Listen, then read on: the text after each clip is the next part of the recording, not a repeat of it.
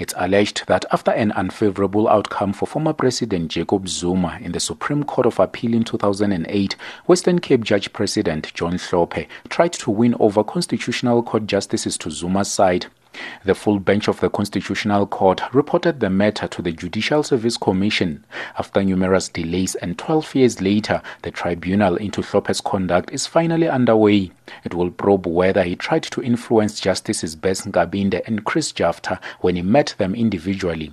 Hlophe is facing gross misconduct charges. Researcher and language expert Langalibalele Mathenjwa was the first and only witness to testify on day one of the tribunal. Mathenjwa's testimony centered on a phrase which Hlophe had used during his meeting with Justice Jafta, which could be translated to mean you are our last hope or we pin our hopes on you. In his report, Mathenjwa found no wrongdoing on the part of Hlophe. I'm convinced that I've delivered on my mandate to prove that Sesthembele was only purported for the trust, confidence, faith, reliance, and hope that Judge President Hlophe had and not the other way.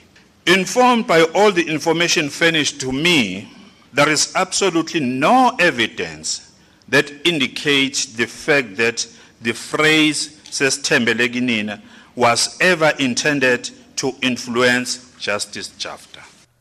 Mathenjwa's evidence did not go unchallenged. Advocate Gilbert Marcus, who represents the Constitutional Court judges, poked holes in it.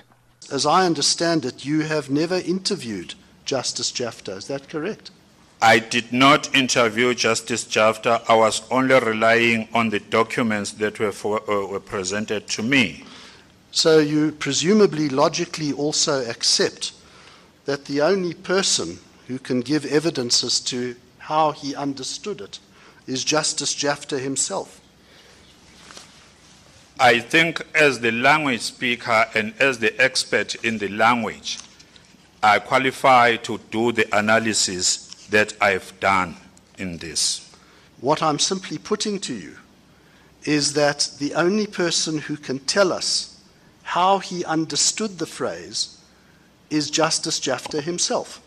Well, I cannot actually deny that if he comes up with something that based on, on, on whatever I want, I want deny. Justices Jafta and Nkabinde are expected to testify when the hearings resume on Tuesday. I'm Wisani Makhubele in Johannesburg.